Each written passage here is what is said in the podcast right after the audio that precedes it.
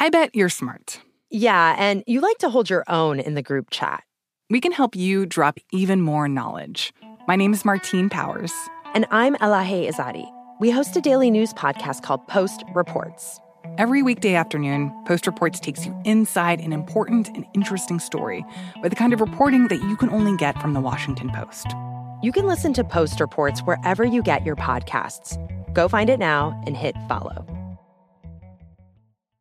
When you think about the future, what kind of technology do you envision? Whatever the future holds, artificial intelligence will undoubtedly be at the heart of it all. Join Graham Class as he hosts season two of Technically Speaking, an Intel podcast, and hear from the minds transforming healthcare, retail, entertainment, personal computing, and more with the help of AI. Tune in every other Tuesday and explore the latest technology that's changing our world today and creating a more accessible tomorrow. Listen to Technically Speaking, an Intel podcast on the iHeartRadio app, Apple Podcasts, or wherever you get your podcasts.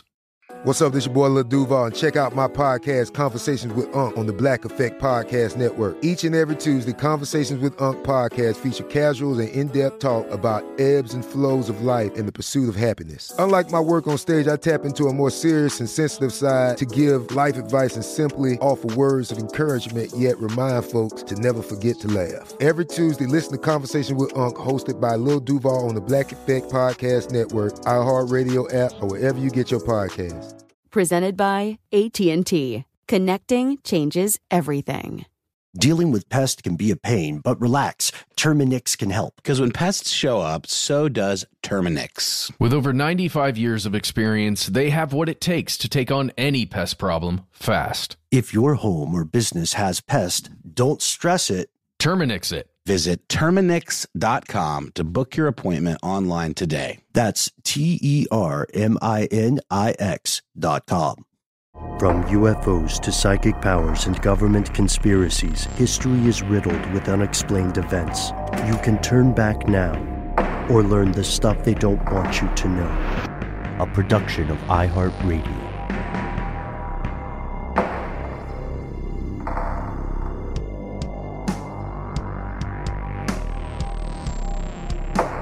Hello, welcome back to the show. My name is Matt. My name is Noel. They call me Ben. We're joined as always with our super producer, Alexis, codename Doc Holliday Jackson. Most importantly, you are you, you are here, and that makes this the stuff they don't want you to know. Fellow conspiracy realists, longtime listeners, and uh, newly joined listeners alike. Uh, we often say that you are the most important part of the show. That is true. And we like to spend some time once a week sharing the best part of the show, your ideas and your stories with your fellow listeners. We've got some great stuff coming up here. We're going to do something maybe a little bit different toward the end of this episode because we talked about this a little bit off air.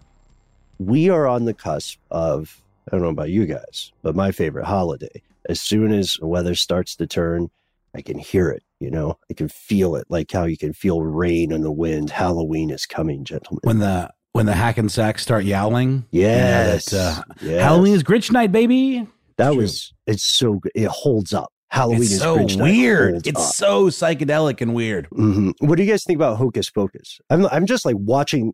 I don't have time to watch movies right now, but I'm just gonna have horror movies on in the background as long as I've possible. actually never seen Hocus Pocus. Oh my God, do it. Do It's it worth now. Okay, Yeah. One of my be right, favorite. Be, be, be right back. Zoop, zoop, zoop, zoop, zoop.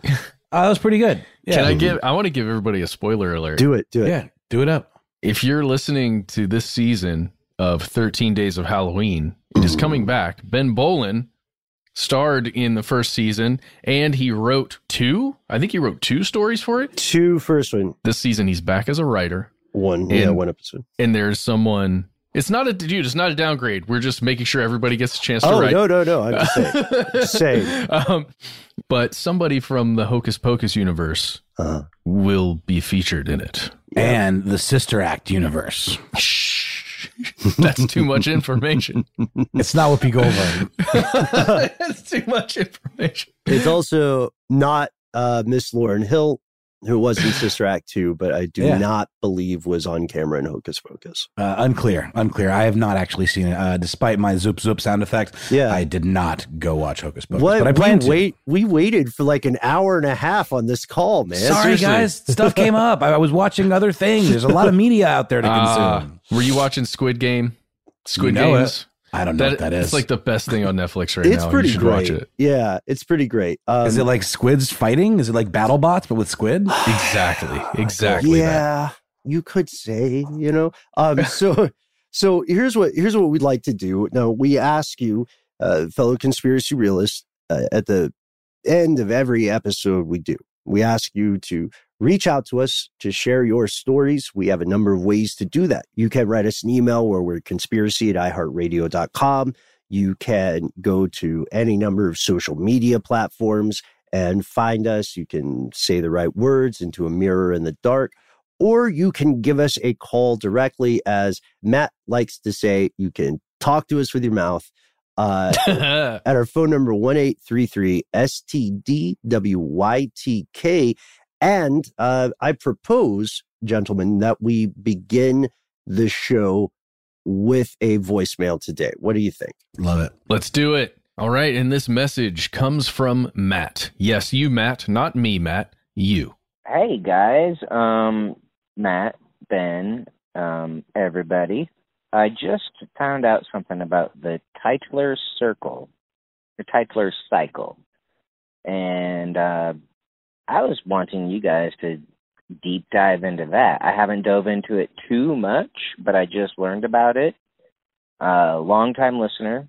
Well, I guess not long time. I guess I, I don't know, three, four years. Uh, is that long time? I don't know, but uh just found out about it and we're in a we're not in the the good part of it so uh if you guys would dive into that um my name's matt and you can you can use my name that's fine yeah thanks for your show and i listen to it daily well weekly you know but thanks for everything you guys do and have a good one All right. Well, Matt, this voicemail from a fellow Matt, one of your name colleagues, uh, it, it struck you, right? Uh, and it, it sent you off down one of our favorite things, a rabbit hole, or respecting the universe of this show, uh, a badger burrow. Yes, it was certainly a Badger Burrow. And it was delightful to have a, a caller, also named Matt. We're not quite up there in the echelons of the Bens, but Matts are pretty Yeah. great. Uh, the Knowles, very unique. Uh, yeah, so unique he couldn't even remember my name. I love it when people write to us and they just haven't seen your name before and they spell it with a K. There's a whole a- thread on uh, the the page, I believe, about people mis- misspelling my name, and I just I, I cleared it all up. It's spelled QAnol, uh, Q uh, A N O L L. That is, that is how you spell it. Perfect. The Q is silent. Very good. Uh, Matt, just speaking to you directly now, you asked about something called the Tytler's cycle. Now, the Yes. first thing you're going to notice if you do the old DuckDuckGo slash Google slash whatever you search for on the internet uh, wi- for this thing, you need to know that it's spelled T Y T L E R apostrophe S cycle. Uh, the first thing you might hit is something called Tytler's Cycle. It's a Wisconsin based motorcycle dealer. That's not what we're looking for. But they do have a beautiful 2020 Ducati Super Legra, I don't know how to say it, V4 for only $100,000. So Oh, tight. All right. there you go. So that's what we're doing later. Yep, that's it. We're all going to pool our money and lease a 2020 Ducati uh, somehow. Uh, but no, we. Uh, that's not what you're looking for. You're looking for something that you will find all over the place. Hmm Not often in, let's say, widespread publications of news. A lot of times. I'm finding this on blogs and very specifically leaning, usually right leaning websites doesn't mean anything necessarily, but as we begin to explore it, that's what you may find as you as you begin your own research. Oh, and we should say, Matt and Matt, that Mhm. a uh, a number of years ago we did explore this briefly because it really, pardon the curse words, it really rocked my. when, Yeah. when I first learned about it because you and I think you you and I talked about this, right? We're like looking at the and and we may have heard of this before too. Like uh this is a sobering thing to learn about right now. If you've never heard of the Tytler cycle, it has not been proven, by the way. That's the, we're getting into all this, and we're Yes. going to wrap it back around to what we talked about. I believe last time we mentioned this thing. So mm-hmm. this is what you need to know. This is a supposed cycle that democracies and empires go through as they are born until the moment that they die, and then they're reborn. And that's supposedly what this is. I'm going to read to you what's found on wrisley.com, W R I S L E Y.com. hmm They have a very tiny, it's just a kind of a text drop, and it's got a very simple, almost bullet pointed version of the cycle here. This isn't exactly what is said on every website when this is described, but this is the gist. Uh, it says the average age of the world's greatest civilizations has been 200 years. These nations have progressed through this sequence from bondage to spiritual faith, spiritual faith to great courage, courage to liberty, liberty to abundance, abundance to selfishness, selfishness to apathy, apathy to dependence, dependency back again into bondage. So that's how you can imagine it as a cycle. hmm Cue the Lion King music. Yes. Okay, I'm done. That's exactly how much we can play. Perfect. yes, that's fair use. Fair use. yes. And this site, uh, Wrisley.com, just like almost every site you're going to find out there that has this information on it, attributes this to Dr. Alexander Tytler, T Y T L E R. And this site describes him as a Scottish professor who wrote a scholarly tome from which this concept comes called, quote, The Athenian Republic, which was published shortly before the 13 American colonies gained independence from Britain. And this site tells you to Google him to learn more. now, the first thing we have to note is that in everything I've looked up, and it's only been a few hours, honestly, like just to let you know in, in, in full truth here, it's only been a few hours of me digging through sources and looking for information on this. But I did recall our previous conversations that we've had on this subject, and I'm seeing the same thing still.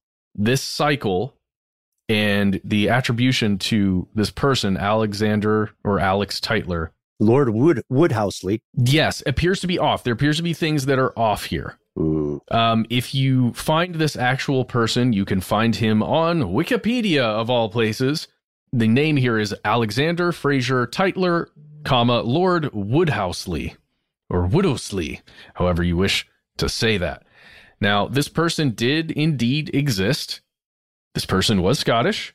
They lived in, it says here on Wikipedia, if you are to trust it, 1747 to 1813.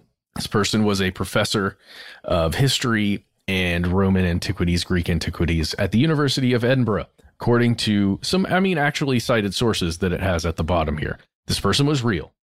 Now, whether or not this person actually wrote this thing, this publication or tome that uh, Wrisley and, and other sites call the Athenian Republic, is in question. It seems as though perhaps this person did not write that. If you go to one of our standbys and one of these places where I always feel a little strange, I feel like they want to be the watchman Mhm. watching the the news and other sources online, but I feel like who's watching them? hmm You hear me calling you out, Snopes. I, I, I like what you do. I like your mission, but sometimes I'm worried that people will go to you and then stop thinking critically about certain things. But anyway, that's fine. That's Matt. That's Matt's opinion. This Matt, not that Matt. but what they say on Snopes is that there is no record of this person, Tytler, having authored a work entitled The Fall of the Athenian Republic or The Decline and Fall of the Athenian Republic. And the material that's often quoted to him in these posts, at least according to Snopes, is attributed to other people or should be attributed to other people or just is, was made up. Parts of it were made up. With claiming claiming that there was an older provenance to it as a, Yes. as kind of a, a cheat code for credibility. Yeah, it's also been assigned to uh, or attributed to Tocqueville, um, the French writer. It, Mhm. it, I think we should hit the the big the big headline though, because you beautifully illustrated the cycle. The big headline is the argument that democracy is inherently temporary. It is inherently ephemeral and it cannot exist for one reason or another as a sustainable form of government for more than a couple of centuries. That's that's the, the argument. And of course, we got a lot of historians in the crowd who are, who are already saying, wait, wait, wait. Well, to that, let us respond, yes, we know. And I think that's where you're going with this, Matt. Um, but I would say it's just one note here. Because something is misattributed does not necessarily mean it is untrue, right? The idea, at least. Yeah, you're right on there because you may have noticed that cycle, as described, feels like something familiar. It feels like something you may be experiencing or watching happening, depending on your worldview. Mhm. Um, it feels right. It's one of these things. I, I was having a conversation randomly on Clubhouse with some people about UFOs, and a topic of conversation came up about about which sources to trust and what what do you choose to believe when you read something. And one of the main themes in that conversation was that a person said they go with what their heart tells them is true, right? Like I feel that it's real. Well, well, this is a common thing, and I think a lot of us do it. I know I do it sometimes where if something feels right to me, I will go down that path and explore it further because I am now skeptical of my own feelings about Mhm. things. Mhm. Trust Because- but verify, bro. Trust but verify. yeah, that's a tough way to live, man. And we we live it now every day. I think many of us. I know. I know uh, people on this on this uh, Zoom right now do. It just stinks because this thing, this Tytler cycle, feels very much real. Like if you look around, you can see society in many ways looking and feeling like it's on the verge of collapse or it's on a downward trend, right? Right. um, and a lot of that has to do with with economy cycles that are real and you can you can look up tons of scholarly information on economic cycles and how these things really do function how you can you can show them. When there's moments of growth there's only one way to go down a little bit to have more growth. A lot of this has to do with capitalism with resources that are available with you know jobs. There's there's so many things that kind of go in together to make up whether or not a society and or country is on is on the rise or on decline. It's a really big topic. Mhm. Uh, again so many variables so much to consider. But right now in this moment as we watch the world burn to some extent and flood and you know uh, as resource wars continue as all these things happen it feels like yeah we might be towards the end. And this is illustrated in i'm going to just give you this article. You can read it on your own. It's from medium.com it was posted march 5th i believe of this year by a person named charles stephen. The title is rapid american decline imminent as it reaches the end of the society cycle. This person cites the same cycle uh, that's written out here this article cites the same cycles referring to the same cycle we're talking about here the tytler cycle they do a great job of linking to actual news of what's happening and kind of connecting that back to moments in the cycle. Mhm. It's not perfect. It's definitely like someone observing and making things fit to a paradigm. Like having having all your cutouts on the table and then just seeing what over here fits into those pieces. Um, it's a fascinating read.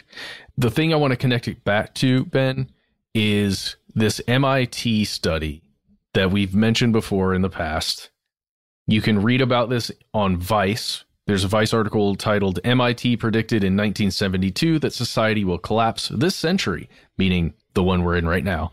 New research shows we're on schedule. This was posted by Nafeez Ahmed. This was July of 2021. And it's mentioning an old book It's an old standby that we like to we like to name check every once in a while here on the show. Limits to Growth. Hmm.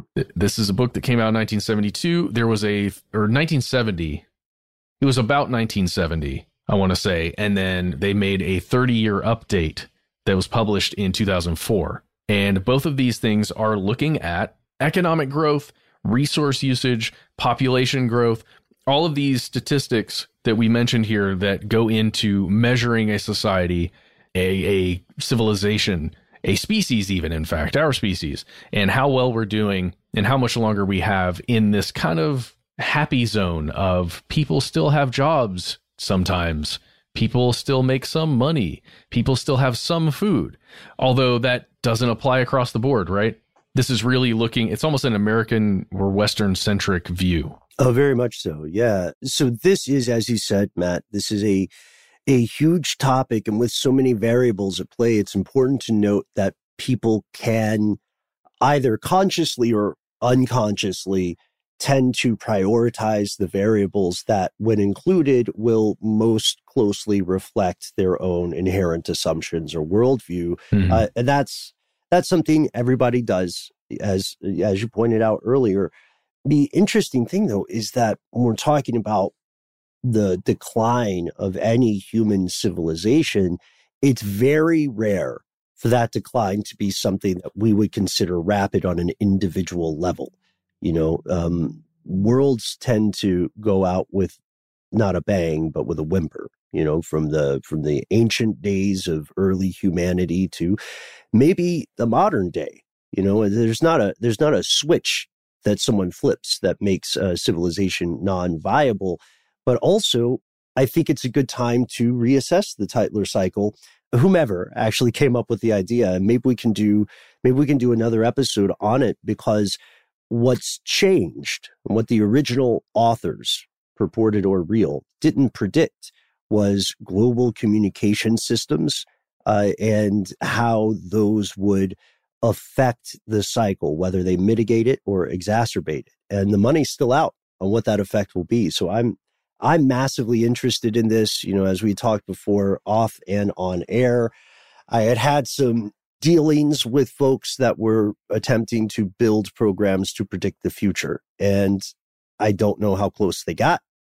Uh, I really don't. Sometimes it bugs me, but they they um, this kind of simulation theory and this kind of application uh, can give progress toward proving, revising, or disproving this cycle, this claimed cycle. And and I love that you pointed out that there are some generalities in here that need to be that need to be addressed. Most modern interpretations, correct me if I'm wrong, most modern interpretations point to the skyrocketing rise in inequality, correct? Like that's what they say like that's the modern version of what's happening and look at what happened with France and blah blah blah. Yeah, in, inequality is is a major factor in most of the places I've found. I think it is the Times Standard as well as commonsensgovernment.com. A lot of them point to to that. Uh, but they, you know, it's it's everything though. It's also just overproduction resources that are falling short, Mhm. like a lot of the rare earth elements that are falling short of what we, you know, need them to be in order to continue growth. Helium. Um, helium is a big, big one. That's why the moon if- is so important. Can you imagine if that's how we go down? It's helium, man. That's how Dang. civilization goes down. Can you imagine thousands and thousands of years of civilization making slow and sometimes painful progress? And it's the helium. It's the goddamn helium. That is such a bummer. Uh, yeah, so there's a lot more to learn about this. I'd, I'd love to explore it further with you guys. Uh, thank you, Matt, for sharing that with us. I hope this was helpful in some way. For now, we'll take a quick break, hear a word from our sponsor, and we'll be back with more messages from you. Not Matt. Not you already had yours, Matt. It'll we be somebody didn't else. start the Tytler. It's constant cycle. It's no revival. Buy our motorcycles. Cycles. We're in Wisconsin, and we're Tyler Cycles. Genius. Leaving that in. yes, please, please. The 2024 presidential campaign features two candidates who are very well known to Americans. And yet, there's complexity at every turn. Criminal trials for one of those candidates, young voters who are angry, The Campaign Moment podcast from the Washington Post gives you what matters. I'm Aaron Blake, and I'm covering my 10th election cycle. My colleagues and I have insights that you won't find anywhere else. So follow the campaign moment right now, wherever you're listening. Snagajob is where America goes to hire with the deepest talent pool in hourly hiring. With access to over 6 million active hourly workers, Snagajob is the all in one solution for hiring high quality employees who can cover all your needs on demand, temp to hire part time or full time. You name the position warehouse worker, retail associate, grocery store clerk, fitness trainer, baker, stylist, bellhop, podcast producer. Yeah, Snagajob's got a worker for that. With their easy to use platform, you're able to seamlessly post and fill available positions quickly with a dedicated customer support team to provide all the help you need along the way. Kind of nice knowing you have a talent pool like that in your own backyard, right? Snagajob is the partner you need to keep your business running smoothly. Visit snagajob.com or text snag to 2424 24 to talk to an expert. Snagajob.com, where America goes to hire. Xfinity has free premium networks for everyone this month, no matter what kind of entertainment you love. Addicted to true crime? Catch killer cases and more spine-tingling shows on A&E Crime Central. Crave adventure? Explore Asian action movies on Hi-YAH. Searching for something extreme? Check out skating, snowboarding, and more on Fuel TV Plus, the global home of action sports. And find crowd-pleasing bops on iHeartRadio's Hit Nation playlist. There's new free shows and movies to love every week. Say free this week in your Xfinity voice remote. From BBC Radio 4, Britain's biggest paranormal podcast is going on a road trip. I thought in that moment, oh my God, we've summoned something from this board. This is Uncanny USA. He says, Somebody's in the house, and I screamed. Listen to Uncanny USA wherever you get your BBC podcasts, if you dare.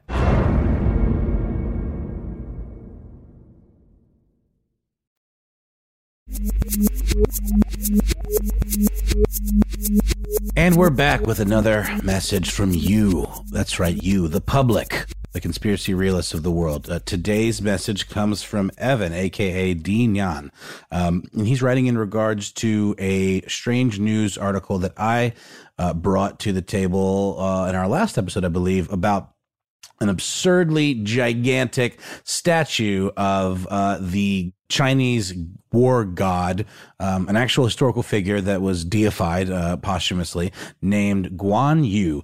And guys, you'll recall uh, this was specifically referring to the fact that the statue itself was very, very, very expensive, something in the neighborhood of 24 million American dollars. Um, and because of some regional politics that we were not fully able to unpack, um, there is a call to move the statue uh, mere miles away um, at the incredibly hefty price tag of around 20 million American dollars. Uh, so somewhere in the neighborhood of $4 million less than what the statue cost to build in the first place. Um, and uh, Evan had some really interesting insight uh, around why um, this would be such a priority that, that this money would be spent in this way when the Chinese government criticized the statue in the first place for being a waste of money. Um, here we go. Hello, guys. I listened to your recent listener mail and wanted to chime in about the figure of Guan Yu that you mentioned, as some of the significant aspects of that figure which come to my mind were not mentioned in your, as always, excellent, riveting, and relevant coverage of the topic. That is very, very kind. Um, I'd also like to share some of the knowledge and stories that I accumulated over nearly a decade living and working in China and studying Chinese language and culture. It's exactly the kind of stuff we needed because honestly, Ben, um, you'll recall you were looking into this, uh, you know, kind of in real time, um, and a lot of the sources were Chinese language newspapers, which, as we know, you know, the Chinese uh, media is uh, somewhat biased, to say the least. And so it was a little bit tough to wrap our heads around why uh, such a fuss was being made. There was some Chinese building organizations or I, I guess um, agencies that said that it was done illegally because of uh, height limitations in the area um, for buildings, and then the folks that actually built it claimed that it wasn't a building, so it didn't count. Um, but you put forth, Ben, that there might have been some kind of regional politics that maybe we weren't quite getting clued into. Um, and that does appear to be the case. So here we go. Guan Yu may be controversial now because he is a figure bound up in regionalism, um, as he came to prominence during the Warring States period of the collapse of the Han Dynasty. He served a state that was mostly based in central and southern China against northern powers of Wei and Yuan states. Uh, you can see this today in travels throughout China. In certain regions, mostly the south, including Hong Kong, you will see small shrines or altars with red candle shaped lights and statuary of Guan Yu whereas these altars are extremely uncommon in northern China, where I used to live. If a home or business does have this kind of altar, it usually wouldn't contain Guan Yu statuary. Uh, if you see Chinese owned or Chinese diaspora, Cambodian Chinese, Lao Chinese, etc., also have these. Businesses operating in your area, uh, which have these shrines, I used to see many in Hong Kong, immigrant dominated areas of San Francisco, you can have a pretty good guess that they are not Northerners. Moreover, he is most associated with the bonds that he formed with two other famous warrior statesman figures, uh, Liu Bei and Zhang Fei, uh, in that they pledged a bond of brotherhood, agreed to support each other in battle and politics, and also pledged to die on the same day. This kind of bond, plus Guan Yu's martial associations, make him a popular figure not only with law enforcement, um, as we did mention in the episode, but also ironically with organized crime or any group which is meant to operate on interpersonal loyalty and even vaguely martial brotherhood. Ben, you brought that up too. Very, very sharp uh, that, that this was a possibility there's a kind of iconography that if his famous weapon is depicted held in one hand, it signifies his righteous aspect, police, or if in the other hand, it signifies the other aspect, mafia. Although I think this is likely more of a movie trope. So, given that he is associated with central and southern Chinese regionalism and to a certain extent with organized crime, it would make sense that he would be unpopular at a time of strong central control emanating from Beijing, which is not only the capital, but also the major metropolis of the North. Although I want to note it could just be someone in a bureaucratic position of power being totally capricious. A friend worked for a large German architecture firm, and he had some stories about really bizarre occurrences in the planning and building phases of projects, e.g., someone whose corporation wants to curry favor with a well connected feng shui enthusiast, uh, invites that person to consult with the architecture firm. Said person recommends that all plans for the building be rotated by two degrees in such and such an orientation. And lo, it must be done, regardless of the architect or funder's thoughts on the matter. My question is who precisely has to pay for the relocation, as there is not commonly centrally available funds for things like this. The 2008 Olympics, for example, was a fiasco because Beijing municipality was counting on allocation of central government funds, which were at a relatively late stage denied. This would probably elucidate the motivation for this more than anything. Um, what you said about local residents claiming the statue is an eyesore is totally American and not relevant at all to China. What locals think about anything mostly doesn't matter unless they happen to have a whole lot of pull, i.e., high position in an important bureau. And there isn't the same sense of eyesores in a country dominated almost entirely by huge, brutalist concrete Soviet style buildings, which loom dishearteningly over everything. Um, yeah, there's a, there's a little bit more, but I think that's a great place to stop and, and, and pick up the conversation. Uh, ben, I thought this was really uh, uh, supported a lot of your theories quite significantly. You, you brought up the regionalism uh, aspect and also potential ties to organized crime, whether in funding or in perception. Um, what do you think about uh, uh, uh Evan's um, read on this? Uh, you know, Evan, I I greatly appreciated this letter as well. Um, I think you're a good writer too. Agreed. Uh, I hope you you hear this. Uh, there are some things toward the end of the letter that I regretfully do have to agree with, and I hope your friends are safe. And I hope this letter finds you, or this show finds you safe as well. Uh, nice Luxottica shout out. We've got to get to those folks at some point. Um, yeah, I, I kept looking at this too, and I contacted uh, some friends of mine who are uh, Chinese nationals to help me with some of the with some of the reporting because I can like muddle through some of the stuff, but if you want to fully understand, to get a read on a higher level of this language than I do, and the fascinating thing here to me is the universality of of weird, absurd, surreal situations that humans can find themselves in. You know, you're you're at a large architecture firm. This happens, by the way, uh, not just with large statues, but this happens with almost any large mission, large multiple human endeavor. Like if you've ever worked production on a film, you've seen producers just arbitrarily change some stuff because it was a great day for them, it was a bad day for them, or their nine year old was like, Dad, I love sharks. Right. And That's and how we- Sharknado literally was uh, created. Yeah. Matt, what what's going on? I'm so sorry. I just had an epiphany. I am so sorry. I'm No, please. We- In this message, Evan is, Evan is mentioning uh, Guan Yu, Mhm. Liu Bei, Mhm. and uh, Zhang Fei. Mm-hmm. And I was like, man, I know these characters. Why do I know these characters? Liu Fighting Bei, game? Liu Bei hit it for me. It's Dynasty Warriors. Yeah. I don't know if you guys ever played that. Whoa!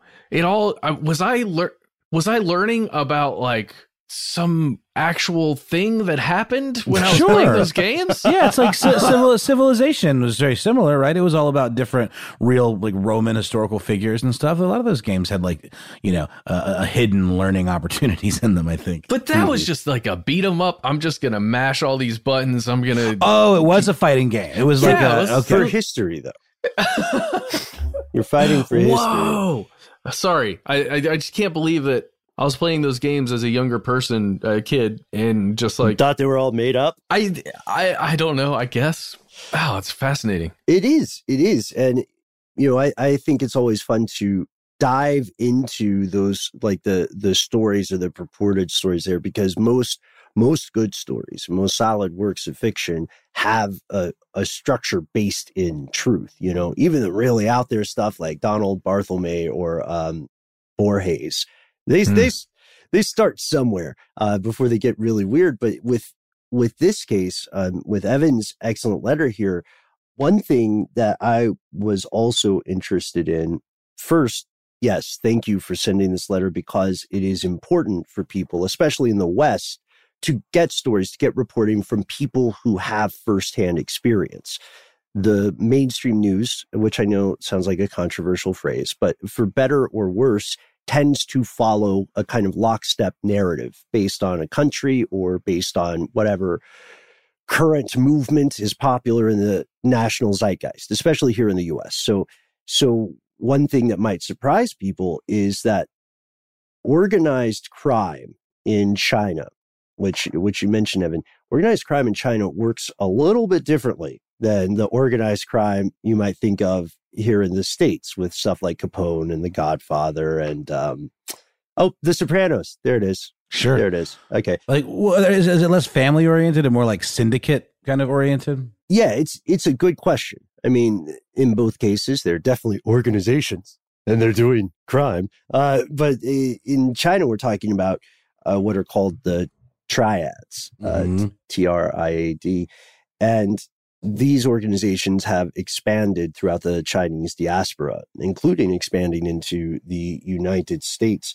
It's interesting because there's there are distinct distinct aspects by region and from what I understand, they function a lot like secret societies, like real life secret societies. Well, well, the the triad that you're talking about, I mean, it has ancient roots. Like, I mean, it Right. dates back to um, the, I believe, 17th century, uh, where it was, you know, one of uh, three of the most prominent secret societies. And it was established in Macau, Hong Kong, Taiwan, and uh, China. So it already had kind of like international branches, but it continues to this day. hmm And so, kind of the same way that maybe in the West, um, stories about the Yakuza might confuse people. Uh, you know, when you hear like, oh, these guys that are Japanese mobsters are out giving away Halloween candy or they're helping earthquake victims. They're doing things that we wouldn't associate maybe with criminal acts. Uh, so I, I would say that I can completely see, I can completely see corruption as part of this. I can also, I don't know, the, the things that would lead to the statue actually being moved, like Evan pointed out, they're, they're kind of, they're kind of hard to discern unless you're on the inside. To be very clear, no one on this show, at least at this point, is saying that a triad was involved. Just saying they're around. That, that's all I'm saying. I'm saying they're Yep. around. I, I, th- I think to to your point, Ben, and to Evan's point, it would certainly take a, someone with a whole lot of pull to make a move like this happen. You know what I mean? Since it's not truly, it seems like the line, you know, about historic preservation or about it uh, ruining the vibe of the area in some way. Um, according to Evan, you know, who who lived there long enough, I think, to know, feels like that's not as much of a uh, uh, a mover, you know, uh, especially since I mean, people saw it when it was getting built. They don't build a statue like that in a day. Uh, Mhm. it seems like some kind of power player, whether in an agency or perhaps with organized crime. Um, no, but the organized crime people would like it, right? Isn't that the deal? So yeah, what this is the last big point I have from this, and I think Evan already Evan articulated this uh, very well.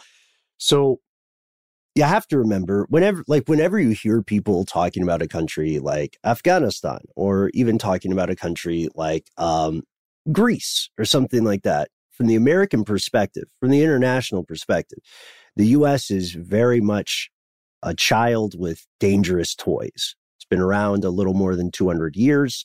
And if you're talking about something like the Middle Kingdom, you know, the, the predecessor of the predecessors of modern China literally date back into mythology. And we talked about that on the show.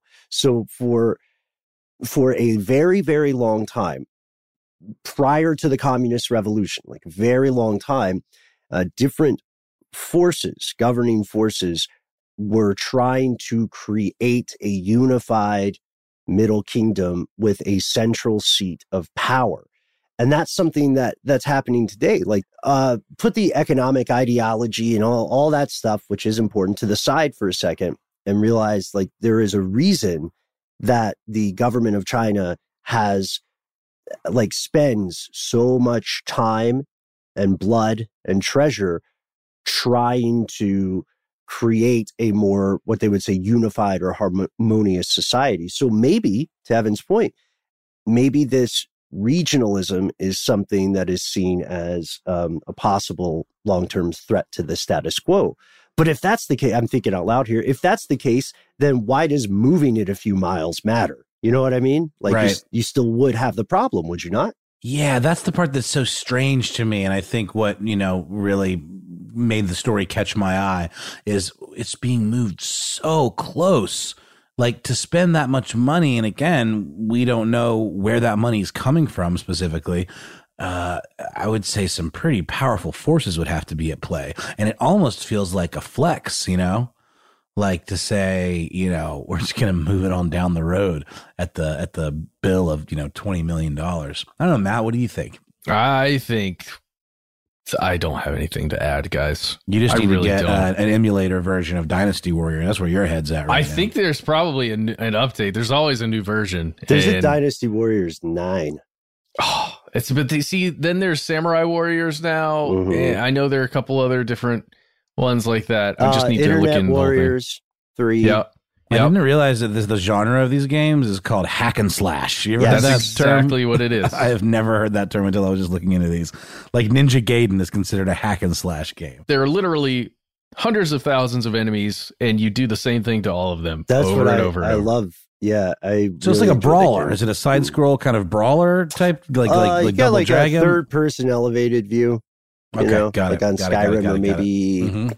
I think you can do it on Fallout. I don't know. I think Fallout's first person. But but yeah, I one of the coolest things about this letter is, uh, in my opinion, that we're we're hearing in depth uh, again from somebody who has actually Mhm. visited the place. So if you have spent time in China, I'd love to hear about. It. If you've spent time in any country that you feel is unfamiliar to the West and you have a story you would like to share, then please, yeah, send it to us. Um, we do read every email we get. We follow up on this, and we hope you agree that it's important um, for everyone, conspiracy realist, skeptic, what have you, to be more aware of real life in other parts of the world. There's a group of like a triad group in New York City, according to loc.gov, called the Ghost Shadows. The names, okay, I'm going to say this part, and this is just my opinion, man, but the names are super cool.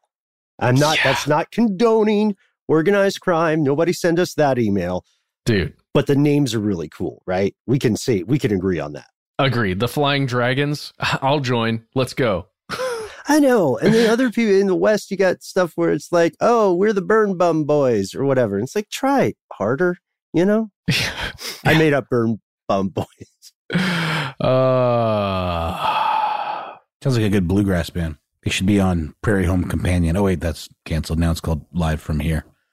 And uh, we're not live from here or anywhere. Um, we are uh, a podcast, of course. Uh, so that means we have to have an ad break. We're going to do that now. We'll be back with more listener mail.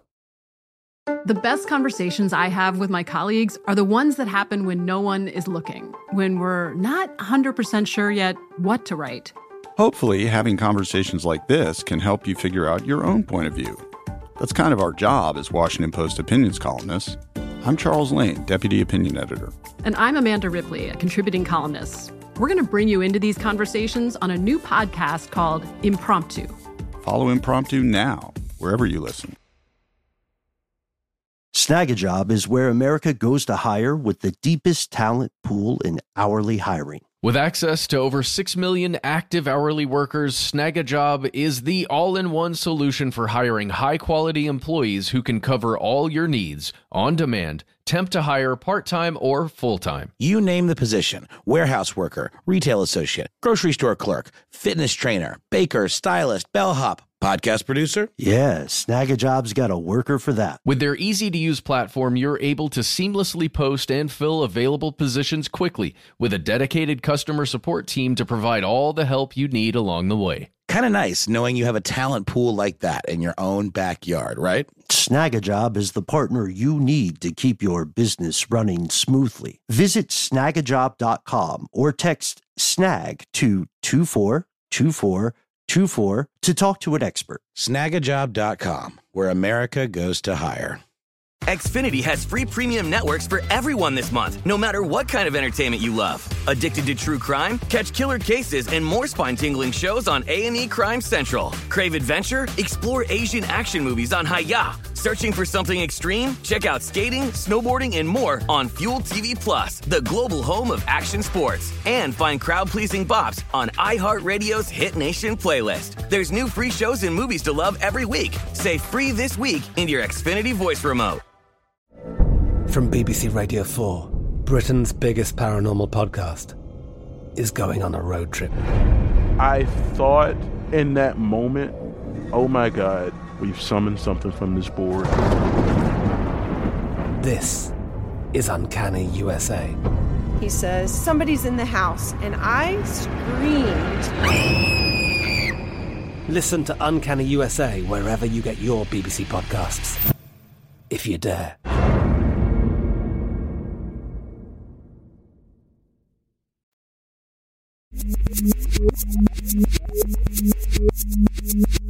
And we have returned. Like those villains in fairy tales, someone shows up at the court and says, I have a gift for the child. It's true. It's it's Halloween. It's on the way. Oh, the most wonderful time of the year.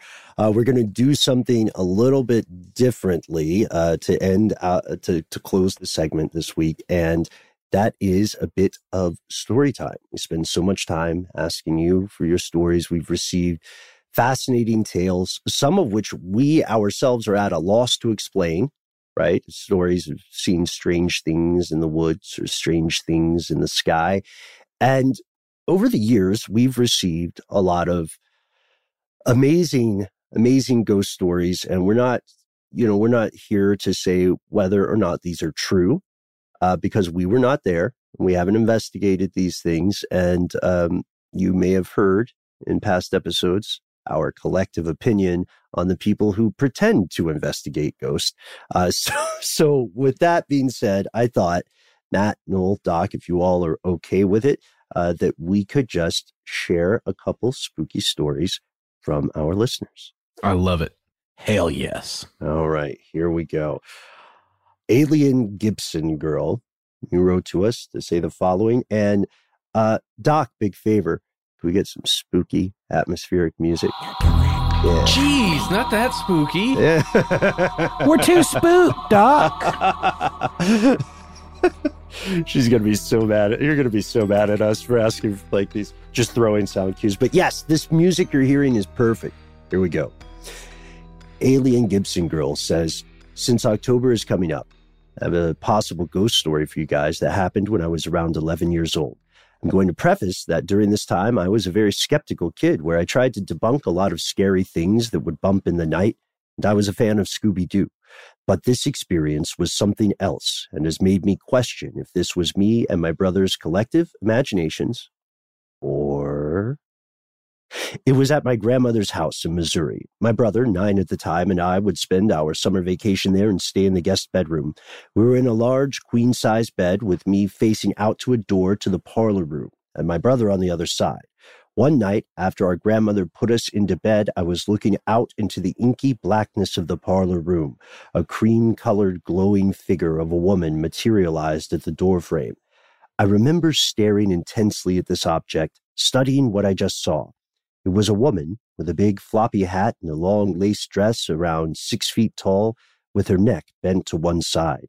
The figure of the woman was softly glowing, but not causing any shadows, nor was lighting up the doorway frame. I nudged my brother and said, Hey, do you see that? And he whimpered and said, Yeah. We immediately started screaming, Grandma! and I'm sure you were screaming here. Uh, as soon as we started screaming, the figure collapsed upon itself and it looked like it zipped away. She, grandmother, we assume, comes running in, and we are both saying we saw a ghost and we were told we just had a bad nightmare. I'm 31. I would say I'm just as skeptical of ghosts and spirits, but I am still baffled by what we experience. It is one thing to say, if I was the only one to witness it, that it would just be my imagination. But my brother saw it at the same time as well. He remembers it too. I did some research on the house. It was built in 1910. I looked up past owners of the house and found no evidence of death in the house. Being built in 1910 checks out because if you Google Gibson girl, the style looks a lot like the figure that me and my brother saw. The only explanation is that there was a window in the parlor and maybe light was shown through the lace curtains and somehow stopped in the doorway. Maybe humidity? Or maybe me and my brother were visited by an extraterrestrial Gibson girl. I look forward to hearing you guys take a crack at it. Maybe you all can think of something I did not consider you may use your my story if you guys like a funny name. You can call me Haunted by Alien Gibson Girl. So that that is an account, and um, Alien Gibson Girl or Haunted by, excuse me, uh, asked us specifically to think about this think about this report. So maybe we can unpack a little bit here. What do you think? So like like we've done with the reports of um, done previous reports of unidentified flying objects and sightings. Um, so first things first, two people, right? Two people seeing the same thing the same time. Uh, let's put their age aside for a moment, and let's also put aside the um, the treacherous nature of memory over time. Um, but I, I think she's right. It does make it more difficult to dismiss something entirely as imagination if someone else is seeing it, right? Yeah. When you've got an immediate second witness, like simultaneous, mm-hmm. come on, something happened. And the the question is, and I love I love that our Gibson girl, which is kind of weird to say. I I've just looked up what a Gibson girl is. We were told to to Google it, and I did. And it is it's this weird, maybe just fashion ideal. I don't know how I would even like describe. Is, is, is it like a horse girl? Is it like an e girl? It's like one of those kind of deals. Uh it's like nineteenth, twentieth centuries, like Mental Floss called them the Kardashians of the early 1900s. Aha! I There see. you They got a big So old like the- bun. The Yeah. it fashion. Yes, I see. Like v- flowing gowns, uh, big old buns, and um, you know, probably very sharp, pointy hairpins. I would imagine, man. These would have been probably likely the type of women that would have rebelled against mashers on the on the you know streetcars. I don't even know what that is. Hat But you pins were used as weapons. Mm-hmm. Mashers Oh. were like the proto kind of you know stalker creepers. Lechers. You know, yeah, Frauderists. lechers exactly. They called Yeah. them mashers. Got it. Uh, well, I'm glad that our Gibson girl uh, is already thinking about things like lace, light through lace. That to me seems like something that maybe I've never experienced before. I've never seen uh, maybe a white lace or a cream colored lace have light shine shown through it and then seeing it somewhere else on a wall or in a doorway. Um, I can imagine that being strange. Yeah, and I like that we're thinking critically here. This is a little tricky because so much time has passed, right? 20 years or so have passed. And at this point, you know, we see due diligence done, researching the house, researching events that could have occurred there. Um, we also we have some missing pieces, like the very skeptical. Another very skeptical question would be, uh, did you and your brother um, do something earlier in the day that may have made an impression on you, like saw some historic exhibit such that your minds were subconsciously primed to define and recognize a pattern from earlier through the light? That's possible. It's it's possible. It happens with people. Um, check out Derren Brown's work on priming people, um, which is you know controversial, but he's he's using it for good.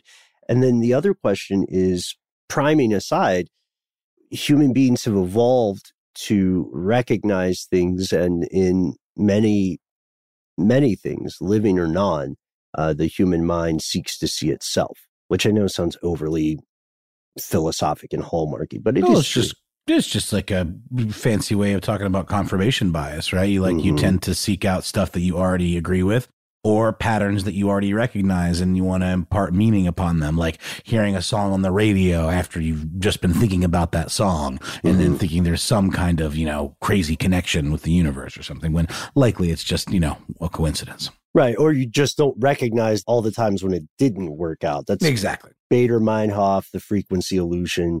That's possible. Of course, our our nuts and bolts answer, if at all possible, would be to go back to that house and try to recreate as as closely as you can the variables involved. Um, and I I don't know what the circumstances would be or what the best way to do that would be, but that that would be our first step. And in this case, we're we're unpacking it a little bit simply because haunted by AGG asked us to.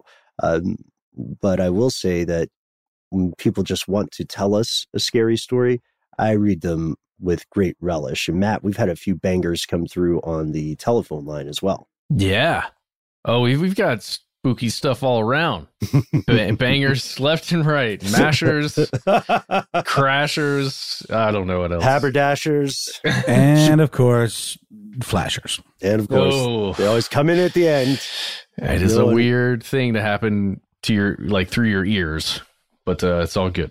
So this uh this is a going to be a a shorter third act for us. It's just kind of kicking off the Halloween season.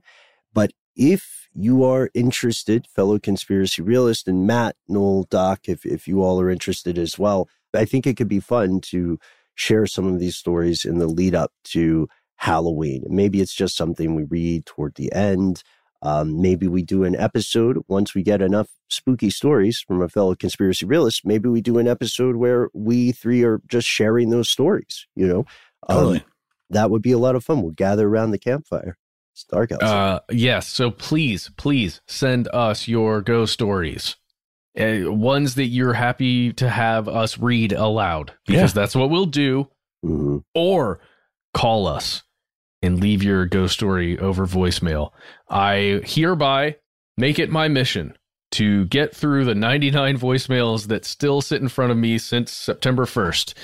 We will get there. You got 99 problems and a voicemail is 99 All of them, yeah. Yeah, I, I can. Uh, I, oof, you know, it's going to be tough for me to get in there, but I can maybe Nope. do it mid October. You are not allowed to, Mr. No, Bowlin. You're, No, you're working on a secret project I- that everyone will literally- find out about. I, I literally have a calendar block on one day that says STDWYTK voicemails, and something inevitably always comes up, and I have to use that time. But I'm gonna commit to uh, to pitching in with the voicemail tagging as well. Ben, you think nothing of it. Matt, I got your back. uh, ba- Bangarang, I, I suppose. Oh, Rufio. Mhm. All right. Oh, Um, that guy was at uh, Atlanta Comic Con signing autographs. The line was very short. Uh, I, I felt kind of bad for him, but I really liked that character. People just don't appreciate art, is what it is. No, They don't. But uh, with that, when you when you do uh, give us a call at our number one eight three three STD WYTK, you'll have three minutes. They're yours, uh, and we would love to hear your story. If you uh, if you have a story that needs more than three minutes, don't feel like you have to keep calling the same number. You can write it out in full, just the way Haunted by AGG did. Uh, you can attach links, any photographs if you've got them, or you know if you have a longer audio file and you just want to record the full tale and then send it to us via email, that's great too. As always, we cannot wait to hear from you. We're gearing up for the most wonderful time of the year, Halloween. And if you want to be part of our uh, month-ish long celebration, uh, we we'd love you to join the crew. All you have to do is send us a good old-fashioned email where we are. Conspiracy at iHeartRadio.com. Who's got a spooky laugh? oh, oh, no, that's.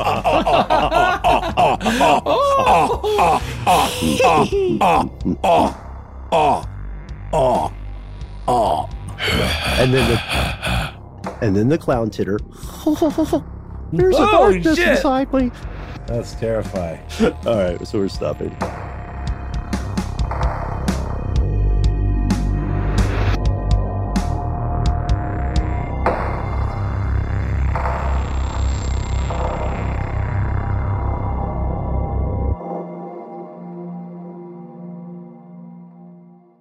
Stuff They Don't Want You to Know is a production of iHeartRadio. For more podcasts from iHeartRadio, visit the iHeartRadio app, Apple Podcasts, or wherever you listen to your favorite shows. From BBC Radio 4, Britain's biggest paranormal podcast is going on a road trip. I thought in that moment, oh my God, we've summoned something from this board. This is Uncanny USA. He says, Somebody's in the house. And I screamed. Listen to Uncanny USA wherever you get your BBC podcasts, if you dare.